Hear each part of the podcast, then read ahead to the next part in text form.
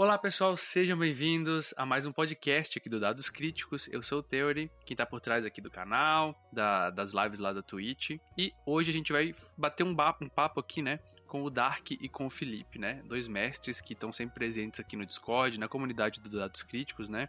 É, jogando com a gente também. E a gente vai bater um papo sobre mestragem. A gente está gravando esse episódio aqui ao vivo lá na Twitch, então se você quiser participar de gravações futuras, talvez, fazer perguntas também, é, você pode seguir lá em twitch.tv barra dados críticos.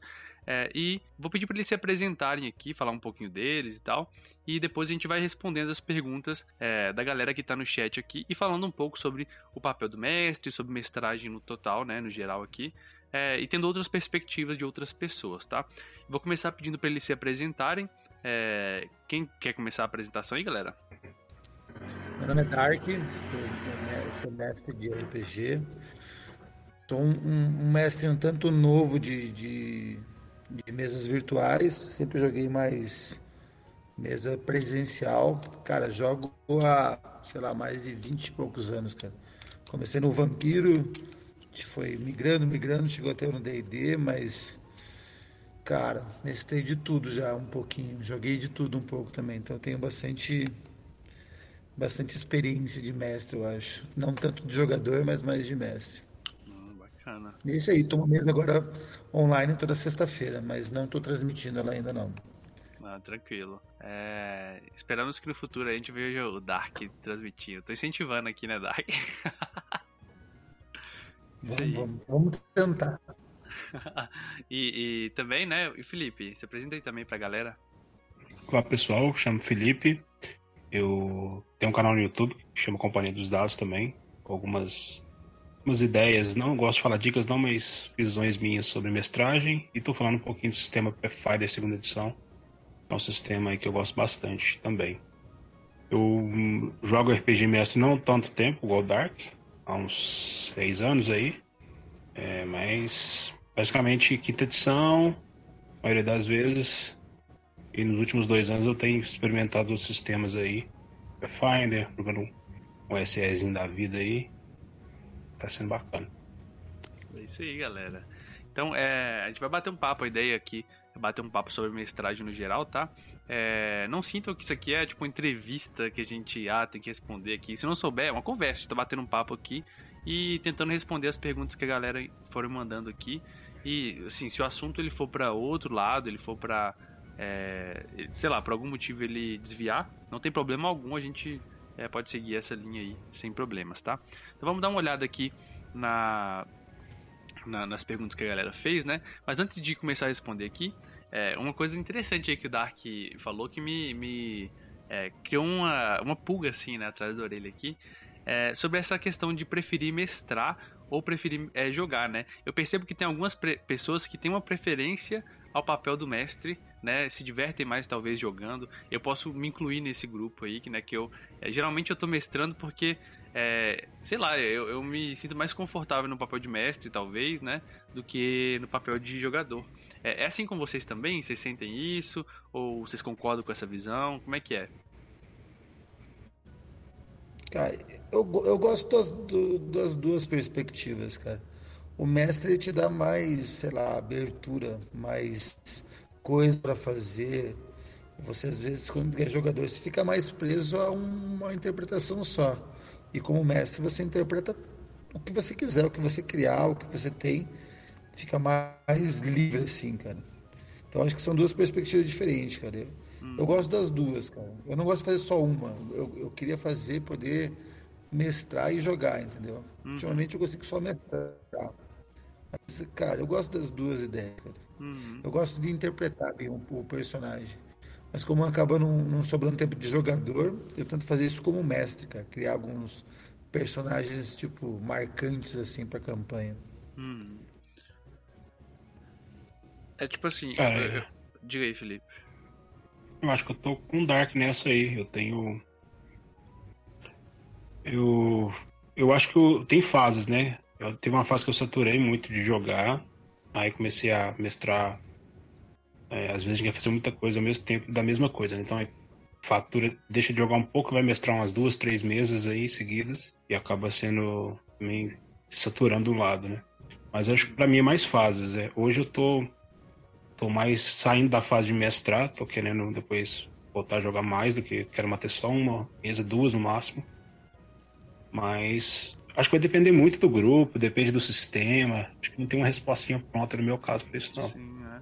Não, comigo também, né? Mas geralmente eu curto mais jogar, mas eu sinto que, é, comparativamente, eu sempre falei isso, mas eu tenho uma dificuldade, igual o Dark falou, de me manter num papel só.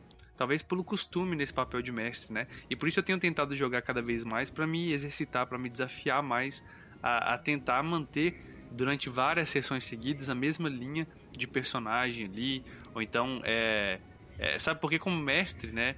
É, vocês sabem aqui quem acompanha as lives e tal que o tempo inteiro minha atenção é assim, né? Tô pensando numa coisa, tô é, pensando em, em, outra e tal. É, a todo momento eu tô viajando aqui, então talvez como mestre isso facilite para mim, sabe? É, a, a, ficar mudando o tempo inteiro, né? Sei lá. Mas eu, eu concordo, essa questão de parece ser uma questão de fases também, né? É, vai do grupo, vai do sistema, vai muito do, do momento ali. É, deixa eu pegar aqui uma. Eu, eu, vou dar um. Diga. Eu não, só vou responder o Cauê ali, né? Cara, tem um. Eu joguei uma vez com, com um amigo meu que trouxe.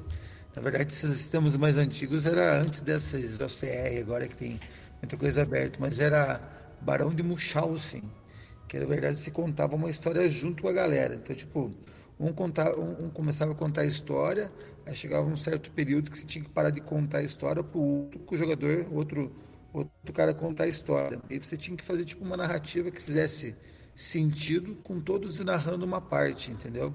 Uhum. Dizer, ó, aconteceu isso. Se todo mundo se convencesse que isso era sensato, seguia para fazer uma grande mentira, que era a ideia do jogo, entendeu? Uhum. Era uma, uma é. ideia bem bacana na época.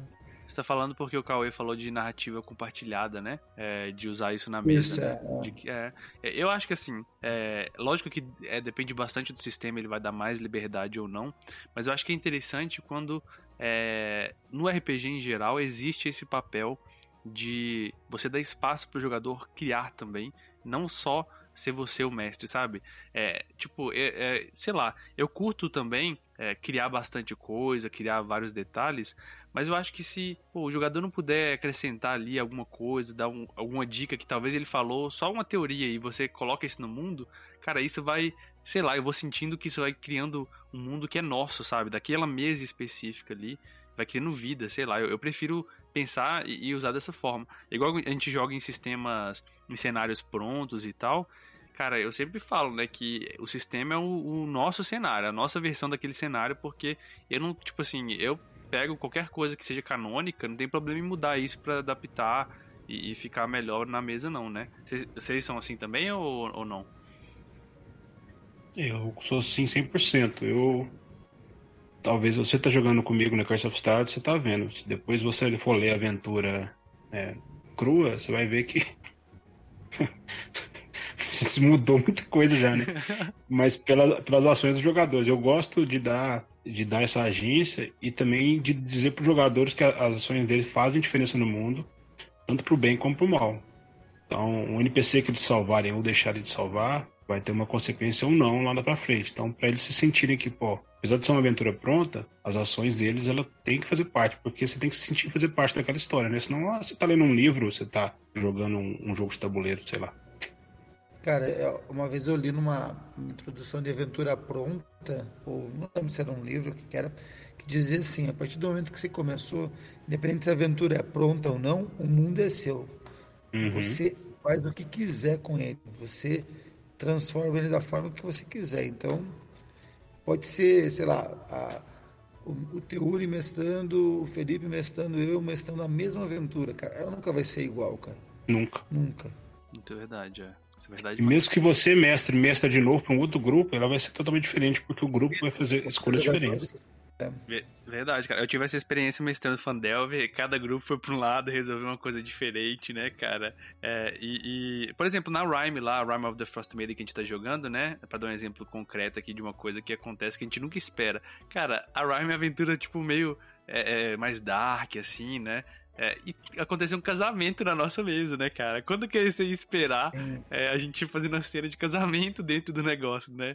Então, cara, tem que ser a mesa ali, porque, cara, tá no background do jogador, ele tá querendo colocar aquilo, é muito importante ter, trazer isso, cara. Eu, eu gosto demais. Eu sinto que como jogador, quando isso acontece, nossa, é perfeito, velho. É muito bom mesmo. Yeah. Entender que o personagem está tá inserido na campanha, ele não é uhum. só um, um, bichinho lá, entendeu? Ele faz parte da campanha, né? Uhum. Isso aí, cara. Vamos, vamos dar, começar a, nas perguntas aqui, né? É, o, o Zahri, ele falou assim, ó, ele fez a seguinte pergunta. Zahri, o mago. Qual é a forma que eles trabalham, organizam seus jogadores em suas mesas? É, então, assim, no, no, geral, né? Eu imagino que ele está perguntando mais numa questão mais organizacional, mais prática, né? Que plataforma vocês usam? É, como é que vocês organizam a mesa para chamar jogadores? É, como é que vocês fazem esse processo de organizar uma mesa e começar? Quando vocês vão fazer uma mesa nova, uma aventura, algo do tipo? Cara, eu. Vai lá, vai lá, eu sou. Mais que eu, pode falar. Não. Eu sou bem. Talvez a minha resposta não agrade muitas pessoas, porque eu gosto de tentar manter um grupo coeso. E eu não gosto muito de, de, de ficar divulgando mesa e live, porque é, eu acredito que quanto mais, com quanto mais pessoas você joga, é, quanto mais você joga com as mesmas pessoas, incluindo um ou outro, evidentemente, para né, não virar a panela, você vai criando uma química, vai criando uma, uma relação que você já consegue é, entender o encaixe do grupo, aquela sessão 1, 2, 3, que geralmente é mais carregada no começo da campanha, ela acaba se tornando mais fluida na minha visão. Então eu sempre busco organizar né, é, jogadores que tenham uma linha de jogo parecida, né? Então, é, não gosto muito, por exemplo, de colocar jogadores power plays com jogadores totalmente de RP. Porque às vezes um ou outro vai ficar deslocado, né? É bom sempre dar uma misturadinha, mas se uma mesa completamente de RP, o pessoal sofre no combate, vai colocar um cara combeiro sozinho, o cara vai sofrer, coitado. E vice-versa. Então eu sempre tento tento linkar esses, classificar esses jogadores, né? Eu gosto de conversar isso na sessão zero, com jogadores que eu não conheço, fazer ter, ter, uma planilha, uma planilha para isso. Faço perguntas de, de filme, que o cara gosta, como é que ele joga jogo, então eu faço essa filtragem assim e tento encaixar em mesas separadas evidentemente. Acho que eu tenho. Em plataformas hoje em dia, né? Não falar de Covid, nós temos que falar só online aí. Então, infelizmente, dois anos que eu não jogo presencialmente, mas é por aí. Beleza. Você, usa, você tem usado o Founder, né? Primariamente, né? Tenho usado. Eu, eu sofri um pouco com o Roll20 porque eu até conheci o Theory pelo Roll20, né? Pelas, pelos vídeos dele. Eu aprendi, fiquei uns, uns um mês agarrado naquilo lá, fazendo macro. E quando chegou, chegou o Fodry e acabou com tudo pra mim em uma semana. Aí eu falei, nossa, que droga. Aí acabou que eu optei pelo Fodder. Mas o Rovinte é muito bom também. Não gosto de ficar falando mal do Rovinte, não. Não, eu também gosto bastante, cara. Inclusive, direto sai vídeo lá do Rovinte. É, cada plataforma tem seus lados positivos e negativos, né? O, o Founder é incluso, né? Não é... A galera tá... É porque o Founder, ele tem... É... Deixa eu devagar um pouco aqui mas tem até aquela piada, né? Tipo assim, quem, quem costuma usar o Found curte tanto que começa a virar. É, é, é tipo apóstolo, né? Oi, você já ouviu falar de Found aí, galera? É, já ouviu falar do Found? Iniciativa Foundry. É. e tipo assim, cara, tem gente que, que é algo eu mais comprei, simples, que é um Albert Rodeio e tal. Diga aí, ô, ô Dark. Eu comprei o Found faz mais ou menos uma semana, um pouquinho mais de uma semana. Eu até agora não consegui jogar nele porque que eu não tenho, não tinha conseguido conectar meus jogadores. Uhum. Consegui resolver esse problema, agora eu vou começar a organizar ele, cara. Sim. E tem toda essa questão também de, do tempo de preparação e tal, que você tem para migrar de uma plataforma, né? Por mais que possam ser parecidas, leva um tempo de adaptação, né? Como você aprender a falar é, uma linguagem nova, algo do tipo. Mas voltando, Dark, só para só pra não pular o, o jeito que você organiza aí, como é que você organiza suas mesas, você escolhe seus jogadores e tal? Cara, eu, eu fiz um server. É, a gente, eu e mais um amigo, a gente criou um server e chama a gente, conversa e tudo mais, se organiza lá. Mas em geral, cara, eu sigo mais ou menos a ideia do Felipe ali, cara. Tem que entender um pouquinho como é o jogador. Eu não vou trazer um jogador do nada lá, sem, sem saber o que, que é ele, se ele vai estragar o, o convívio ou até a, a relação que alguns jogadores já têm. Então eu procuro dar uma. Não, não é um questionário, mas é trocar uma ideia, dois, três minutinhos, você meio que já descobre o que o cara quer, o que o cara faz e tudo mais. E se ele vai ser capaz de ter o mínimo de convívio decente com as pessoas, cara. Uhum. E aí, te falando, eu organizo por, por pelo rol. Voltei agora esse, esse, faz umas três semanas a gente começou a organizar aqui na cidade onde eu moro uma mesa presencial, cara, com uns amigos de 15 anos atrás lá, cara, que fica bacana de jogar pra caramba, que a gente se conhece. E é isso, cara. Eu acho que um pouquinho de organização, um pouquinho de bom senso e que nem o Felipe falou, para você às vezes não não ter dois jogadores extremos que vão criar conflito e não vai render o negócio. Entendi. É, e continuando aqui, né, uma pergunta é, do Dons, né, é, hoje, né, no dia de hoje aqui, atualmente, é, quais sistemas, né, vocês têm mais é, é, prazer, assim, vontade de mestrar mesmo, aquilo que dá vontade de jogar mestrar, né, vamos, vamos usar os dois aí. Mas o que, que vocês. É, dá aquele brilho no olho, assim, nossa, eu curto muito esse sistema, essa pegada aqui. Que já mestrou ou que tem vontade de mestrar? Tem vontade, pode ser algo que tá dando brilhinho no seu olho ali, né? Pode ser qualquer um deles. Vou falar, Dark, Cara, eu sou apaixonado por, por. Eu, sou apaixonado por Forgotten Realms, cara. Eu gosto de, de ler sobre Forgotten, livros antigos e tudo mais, então eu gosto muito de Forgotten Realms, cara. Sistema de quinta edição me agrada muito, cara. Eu gosto muito porque ele é muito simples, muito fácil de usar, cara. E, então, mas, cara, se eu vou, eu vou sempre pensar, sempre vou lembrar, cara, das minhas aventuras que tinha. Que o que era, a gente usava o sistema de invasão e GURPS para jogar. Eu gosto muito de pós-apocalíptico, cara. Adoro essa, essa ideia de é, é, como que é? Esqueci o filme do Mel Gibson, caramba. Distopia? É, não, não, do. Titanic. Ah, não, você tá falando do. Mad Max. Mad Max. Mad Max. Titanic. Se tem um filme nada a ver. Sim. Eu gosto muito do pós-apocalipse. Com mutante, sabe? Tipo assim é, efeitos de radiação, efeitos de, de, de, de acontecimentos, essas coisas, cara. Uma hora eu ainda vou conseguir encaixar de novo isso. Eu vi que tem alguns muitos sistemas que falam sobre apocalipse e tal, mas, cara, GURPS, GURPS encaixa muito nisso aí, cara. GURPS é das antigas. Bacana, cara. GURPS é, é, bacana que você consegue jogar qualquer coisa ali com os módulos certos, né, cara? Tá muito bacana. É. E você, Felipe? Cara, de que eu mestrei e joguei, eu falo que eu gosto muito de Pathfinder segunda edição. É um sistema gameista, né? Mais atual. É, eu tenho preferido ele do que a quinta edição, mas por mais por, por burnout da quinta edição, nada reclamar. Acho que a quinta edição ela tem um papel muito fundamental para esse pessoal novo que tá chegando, né? E, mas o que eu queria mesmo mestrar ou jogar, bom, DCC é um, um RPG que eu experimentei recentemente, eu gostei bastante de jogar mais sobre ele. E, cara, eu gosto muito de experimentar sistemas. Eu, eu comprei do The Witcher agora, eu gosto muito do cenário, né? Que é o tema da nossa leitura do livro aí. Uhum. Então, quero experimentar ele. Eu tenho um RPG aqui de Game of Thrones, que é o outro livro que eu gosto bastante, que eu comprei no hype e nunca cheguei a jogar, só mestrei, só li. O que mais?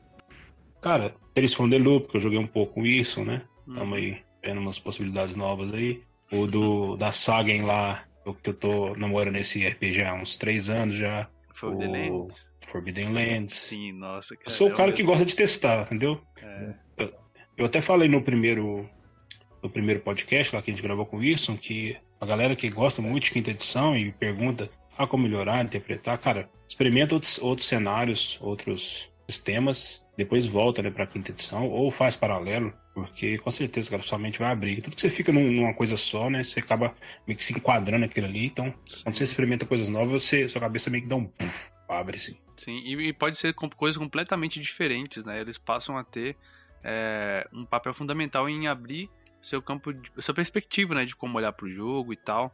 É, eu percebi, eu uhum. senti muito isso quando eu joguei Fate. Eu joguei é, os jogos é, PBTA, né, que é o Powered by the Apocalypse, né, que é aquele sistema de movimentos e tal. É uma experiência um pouco mais fechada do que a gente está acostumado com esses outros sistemas assim.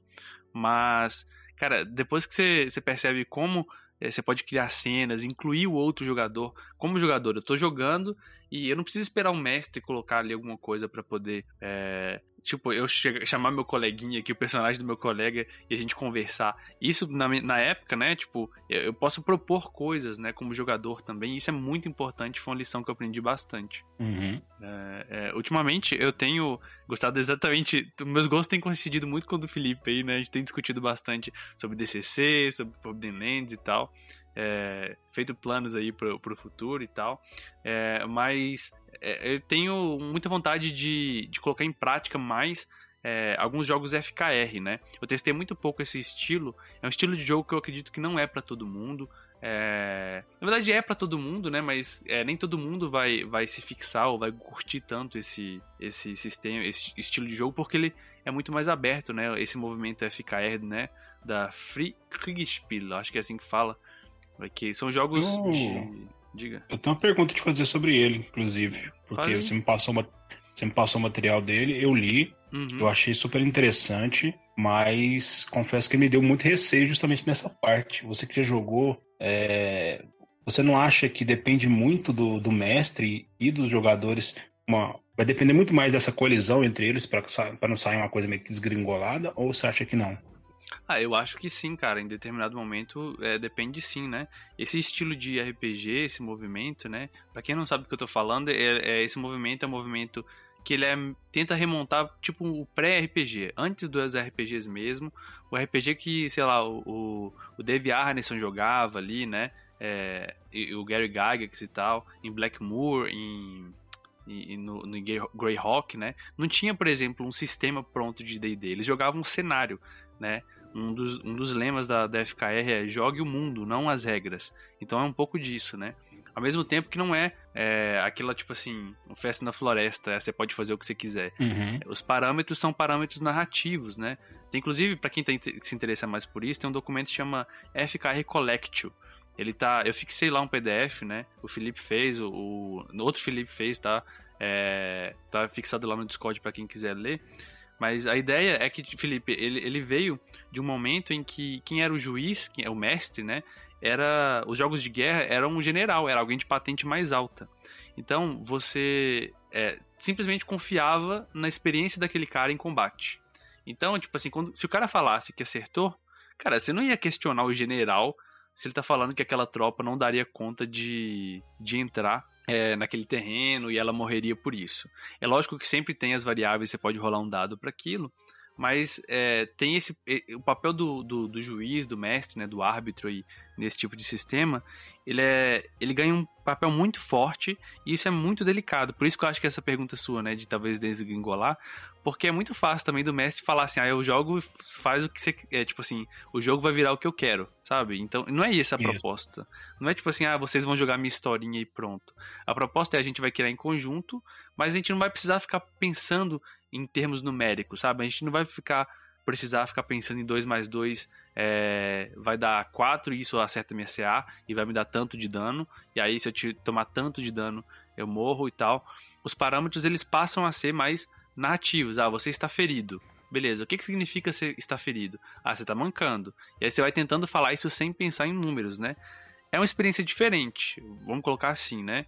É, não diria que é melhor nem pior, é diferente. É um estilo de jogo diferente e que, quando eu falei que não era para todo mundo, não é no sentido de, ah, né, só as pessoas é, seletas que vão gostar. Não é isso, não. É no sentido de que nem todo mundo curte. Às vezes a pessoa precisa, ou prefere, ou precisa de um parâmetro numérico para ela saber que, por exemplo, se eu tenho uma chance em 6 de cair, eu sei o quanto o quão de risco eu tô correndo, né? É, e, e, tal, mas sei lá, eu tô, eu tô devagando pra caralho, falando muito aqui, né?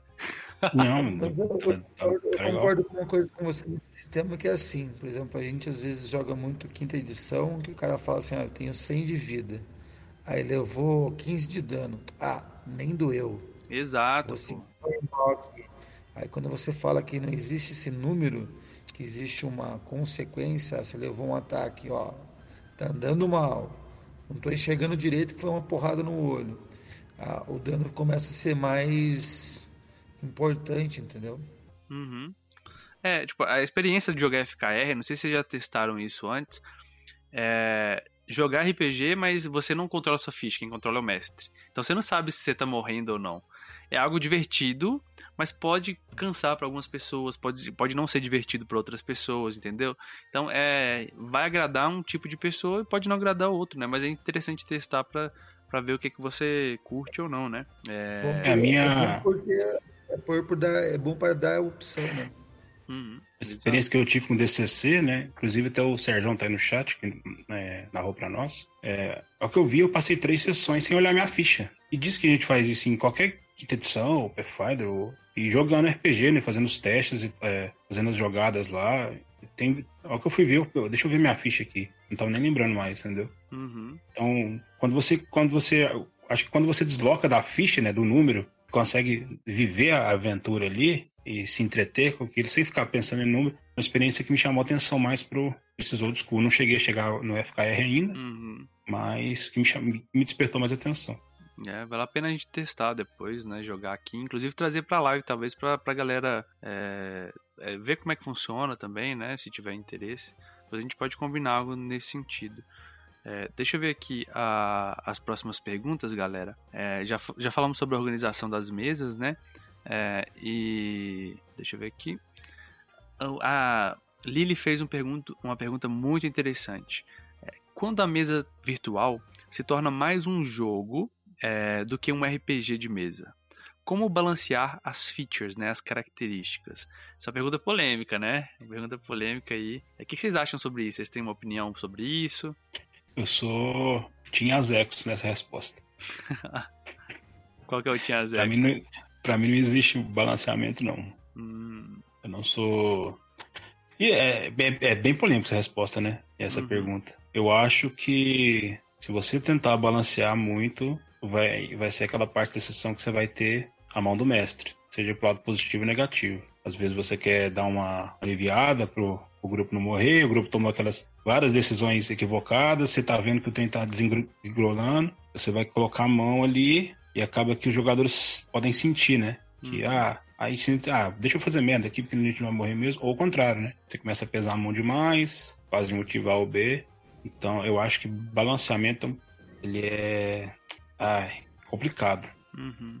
Uma resposta aí que eu tô falando agora, e não sei se eu concordo muito comigo, entendeu? Uhum, então tá pensando eu acho complicado. sobre, né? É. Mas, eu, tipo assim, eu acho que ele também tá falando no sentido de. Não sei se eu entendi direito a pergunta.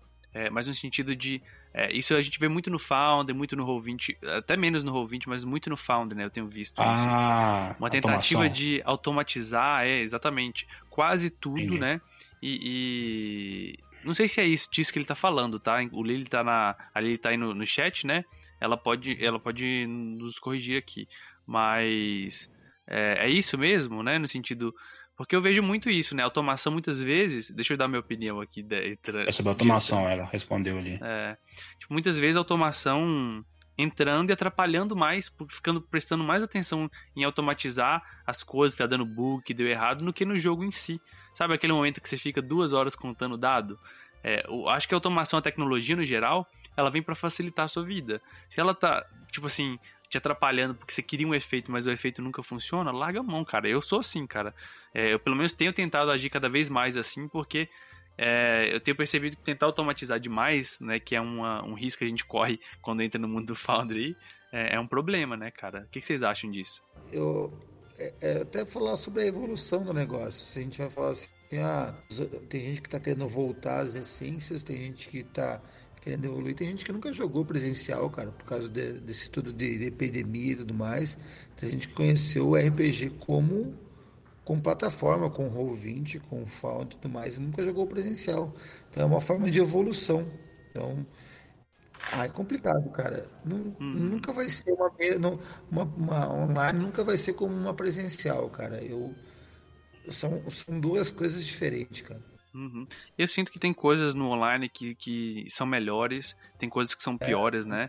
É a mesma coisa, né? É, é, diferente, mas a gente ainda ali no fundo, lá no cerne, ainda é, é ainda é RPG, né? É, mas é um RPG diferente. É igual você jogar futebol de areia e jogar futebol é, no campo, ou jogar futsal, né? É o mesmo esporte com as mesmas regras, basicamente, ali, com uma ou outra modificação, muda o cenário. É RPG.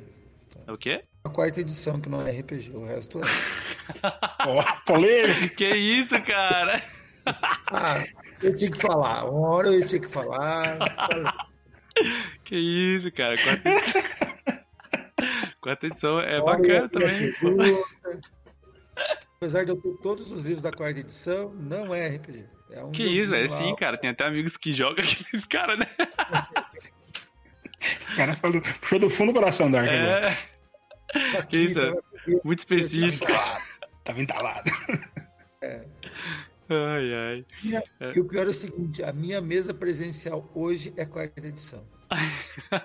ah, então aí tem, tem um, Cara... uma, uma dor aí Manda... por trás. Manda um vídeo pro, pros jogadores. É. Fala pra eles ouvir o podcast aqui depois. Gosto da quarta edição, mas pessoal, até por, por, eu, por eu ter lido todos os livros, eu, eu posso dizer, cara. Hum. Ah, eu curto, cara. Eu acho que ainda é RPG, sim, cara. Mas é, não, entendi é uma, o jeito que você falou. É, assim, mas... é que não foi um sistema que não agradou todo mundo, né, cara? Foi bem, foi bem uhum. polêmico, uhum. né?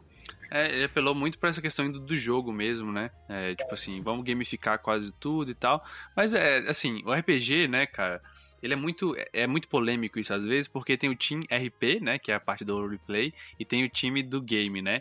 tem a galera que fica ali no meio, às vezes mais voltado. É, é aquela questão da direita e da esquerda na política, né? Tipo isso também, são dois espectros aí. E uma galera às vezes olha pro lado da outra e aponta um dedo falando: "Ah, mas isso aí, é, não sei, não curte isso, você perde tanto". Cara, eu acho que assim, igual a gente tá falando, a gente jogando indo mais para um lado ou mais para o outro, você vai vendo visões diferentes é, daquele, daquele fenômeno, né? Então, é, eu acho interessante você ter todas as, as perspectivas, porque aí você consegue decidir melhor o que, que você gosta, onde você se encaixa, né? É bacana. Eu vou, vou falar a frase que, eu, que, eu, que o meu mestre lá de quarta edição tava, disse sobre o jogo. Ele é um jogo muito mais tático. O combate é muito tático. Uhum. Ele prima pelo combate e é um combate tático. Parece que você está jogando, sei lá, um Final Fantasy Tactics. Você move o, o, inimigo, você se movimenta muito no combate. Uhum. É, isso é verdade, cara. Isso, a, a quinta edição preservou vários desses elementos, né? Mas é de forma um pouco mais leve, eu senti. É, do que na quarta, né? Ou, ou até da 3.5 também. A 3.5 também tinha bastante disso, cara, para ser sincero. É, eu sentia, desde a da linha do AD&D, isso vem cada vez sendo, do AD, da AD&D segunda edição, né, isso vem cada vez mais sendo...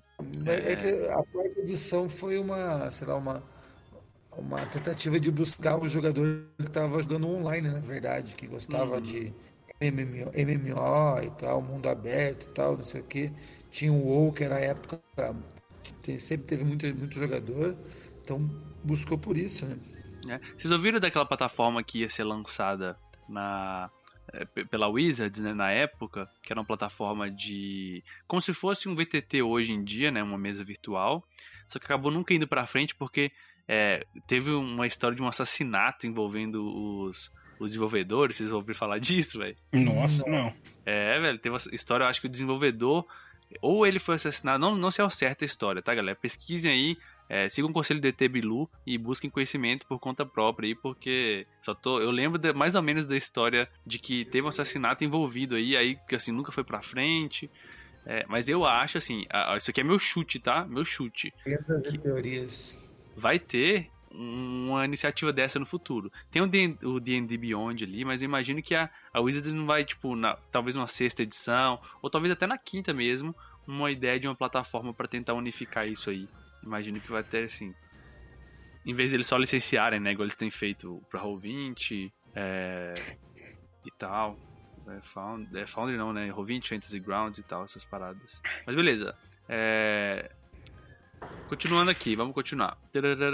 Mais um pedido de ajuda que uma sugestão. Mais sobre mestrar para uma única pessoa. Existe algo de diferente ou é a mesma preparação para mestrar para um grupo? Vocês já tiveram experiência mestrando para pessoa só?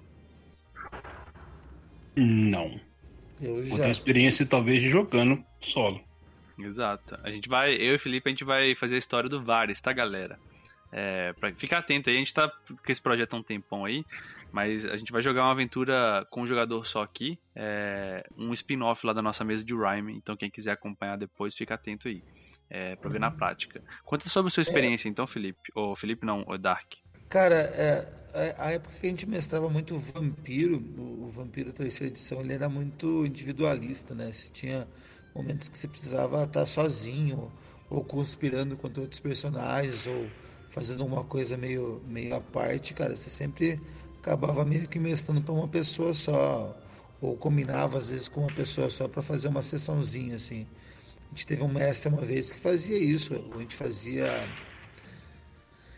fazia uma, tipo, 15 minutos, vou jogar com uma pessoa e tal, mais 15 minutos e tal. Mas acho que a, a ideia que ele falou é que não teria grupo, é só uma pessoa, né?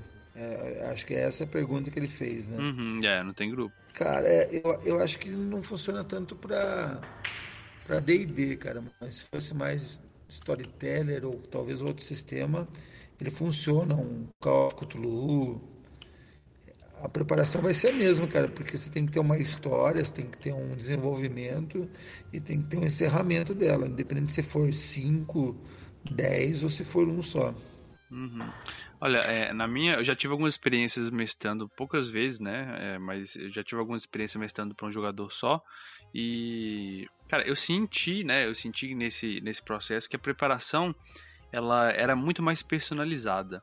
Né? É, das vezes que eu fiz, uma foi usando Fate e outra foi usando, se não me engano, era D&D, não tô lembrado, tem bastante tempo, mas é, a, a ideia, né, era fazer desafios personalizados para o personagem.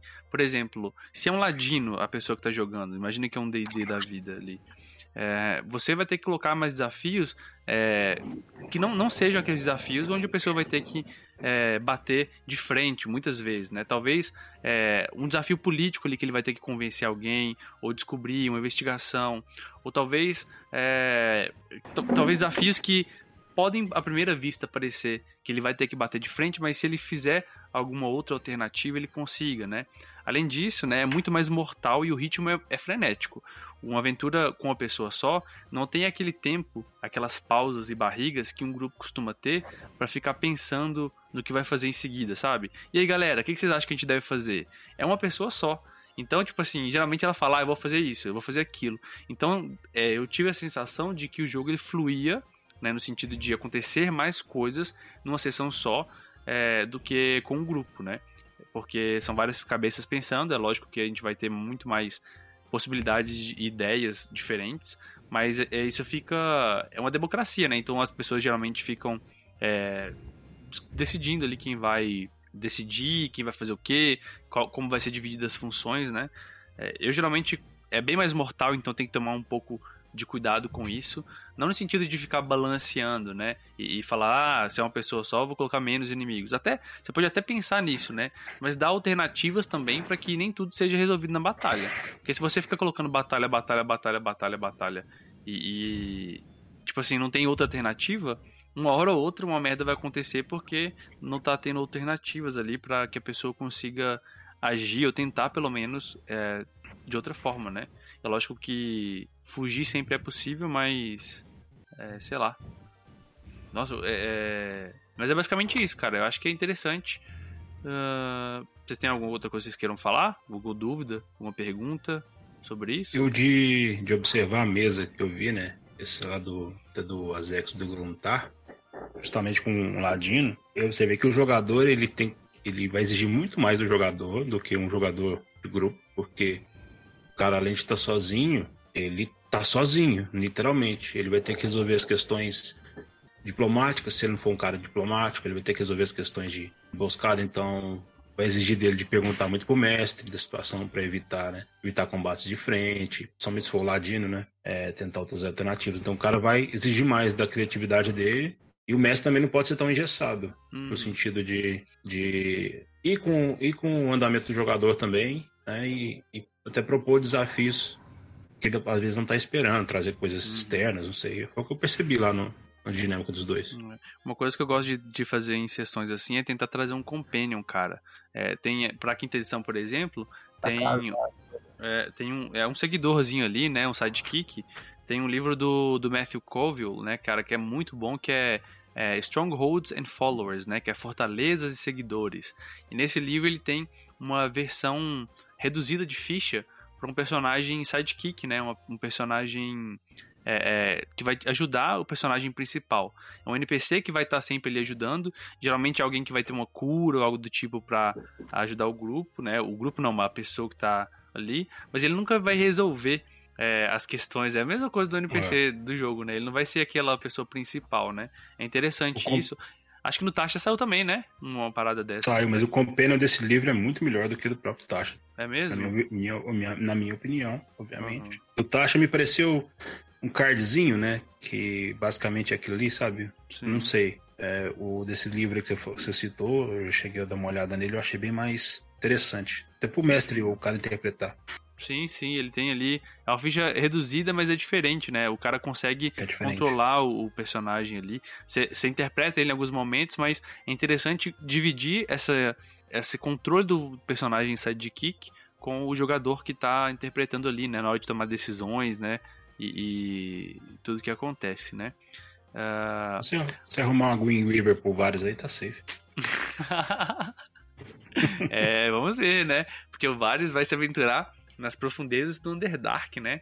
Quem sabe? É, um lugarzinho tranquilo pra fazer uma aventura solo. Não é o melhor é lugar clássico. possível. ai, ai. É, vamos fazer aqui a pergunta do Cauê, tá? Do, do Cauê aqui. É, e, e, a gente já vai encerrando aqui, já, já encaminhando para uma finalização desse episódio aqui, tá, galera? A gente pode fazer episódios outros no futuro para responder mais perguntas, né? Mas até por uma limitação de tempo, para não ficar algo muito extenso também, é, vamos discutir mais um pouco aqui, talvez responder mais algumas perguntas e já finalizar, tá? É, já aproveitando para perguntar, o Tucauê é, perguntou aqui no chat: Como criar dificuldade para o combeiro, entre aspas, mas não entediar o ator, entre aspas, também, né? São tipos de jogadores que ele está falando aqui. E como criar uma história legal para o ator sem entediar o combeiro? Ou seja, é, como manter esse equilíbrio entre diferentes tipos de jogadores na sua mesa, né? É, o que, que você tem a dizer sobre isso, Felipe? Cara, essa aí eu acho que eu vou passar pro senhor. Teoria. Por quê? Porque eu não tive experiência com combeiro full ainda na minha mesa, incrível que pareça. Uhum. Toda vez que eu mestrei, os jogadores gostam mais do RP. Inclusive, eu queria que alguns gostassem mais do combo, porque estão passando aperto. Mas... Tô vendo isso na pele, Felipe. Mas eu nunca tive esse, esse, essa experiência, então não posso falar pro lado. Hum. Pro lado do RP, né? É, é sempre bacana, né? Quando você percebe que, o mestre está falando muito mais que os jogadores na mesa, alguma, na minha opinião, alguma coisa tem errado. Na teoria, o mestre ele deve falar menos, né? E quando você tem um grupo de RP, isso, isso vai acontecer meio que naturalmente. Às vezes você tem que ter que ou, ou conseguir manter um nível da partida até interromper muitas vezes, né? E, mas por um lado, se você tiver um cara muito no RP, ele às vezes não liga muito pra ficha e tal. Então eu tô tendo só esse, mais esse lado da moeda. Assim. Uhum. Então, por esse balanceamento ainda, eu não tive essa, essa dificuldade para passar pra galera. Uhum. Isso é algo assim que eu não posso dar uma solução pronta, eu nem queria que ela exista, tá? É, soluções prontas nesse caso, em qualquer coisa dentro do RPG, mas é algo que eu tenho tentado encontrar também, Tukaway, é algo que eu tenho estudado e tentado melhorar para encontrar esse equilíbrio, né? É, tem tem é, várias mesas né, que eu já joguei, inclusive a que a gente joga assim, né? Tem vários perfis de jogadores, cada um é, com aquilo que ele curte mais ou não, né? É, e, e encontrei esse equilíbrio, pelo menos o jeito que eu tento fazer, é sempre pedir bastante feedback, cara. Eu fiz recentemente feedback individual, tem o esquema lá de estrelas e desejos que eu estava fazendo há um tempo atrás, e sempre ter um feedback em grupo para perguntar para a galera também o que, que eles estão achando, né? É, se eles estão, o que, que eles estão sentindo do personagem deles, pede para eles falarem um momento que foi interessante, e aí você vai tendo o feedback e percebendo, opa, eu estou colocando mais é, ênfase nessa parte aqui e estou deixando que tal pessoa, tal jogador se sinta mais de lado, né? É, então ter esse feedback constante, né? A cada, não a cada sessão, talvez é, seja demais, mas a cada duas, três, quatro ou até cinco sessões é, que a gente vai fazendo assim, é, pode ser muito importante para você tentar cada vez mais encontrar esse equilíbrio. É lógico que a gente é humano e às vezes você vai pender muito para o lado ou pender para o outro, você vai errar sem e, e assim é, é importante que a gente saiba que a gente vai errar e tudo bem com isso, né? Desde que a gente é, perceba isso e não foi por querer e tudo mais. É, e sabe, é import... Eh, pelo menos eu eu tento fazer assim, né? Eu confesso que eu não sou um jogador combeiro de forma alguma, né? Nem um mestre. Tem mestres que tem essa, essa, esse estilo também, né? De fazer ficha, de cons conseguir montar um combate super balanceadinho. Eu tenho bastante dificuldade para criar encontros de combate, né? Isso é algo que eu tenho tentado melhorar bastante estudando, né? Tem vários livros, inclusive é um que eu, tenho, que eu tô lendo que é o Os Monstros Sabem o que Estão Fazendo, né, Felipe? A gente tá, eu tava discutindo outro uhum. dia, né? Que é a coisa que ajuda você a, a, melhorar talvez no seu, no seu combate, tentar talvez tentar trazer mais desafio para o combeiro.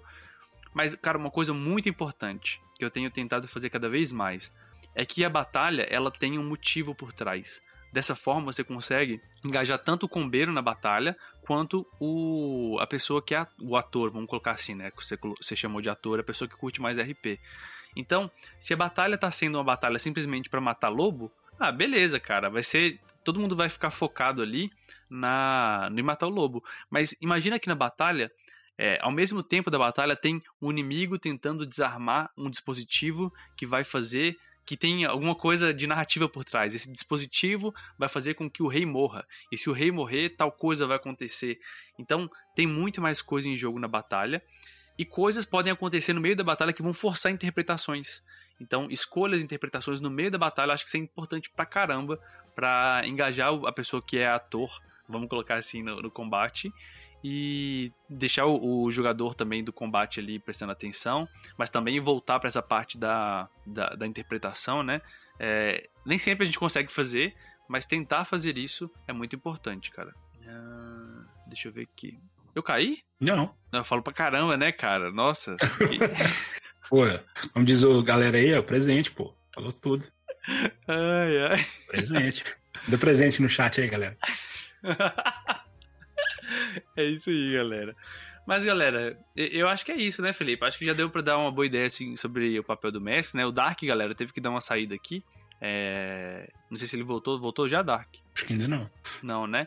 Então, vamos finalizar, assim, de qualquer forma, é... sem ele, né? Eu vou, eu agradecer aqui, depois ele vai ouvir esse podcast aqui é, agradecer a disponibilidade de vocês aqui em participar desse podcast. Estão convidados aí quando tiverem qualquer questionamento, é, sei lá, sugestão de um tema para a gente conversar e debater. Não precisa ser algo que você acha, ah, eu, eu vou palestrar sobre isso. Uma dúvida que você tem, a gente pode conversar sobre isso em live, né? Pode ser muito bacana é, debater até sobre pontos antagônicos. Eu tenho uma opinião, você tem outra, a gente debater. Sintam-se livres para propor estão sempre convidados.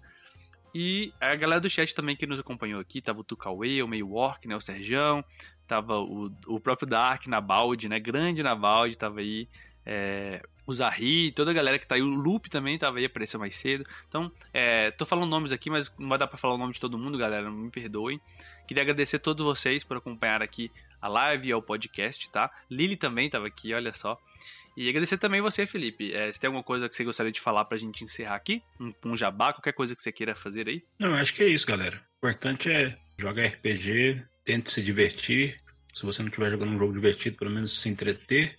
E tente criar um ambiente saudável tanto para você e você mestre também, tenta, tenta se divertir, não faça só seus jogadores se divertirem, né? Se entreterem. O jogo é para todo mundo. É isso, no geral.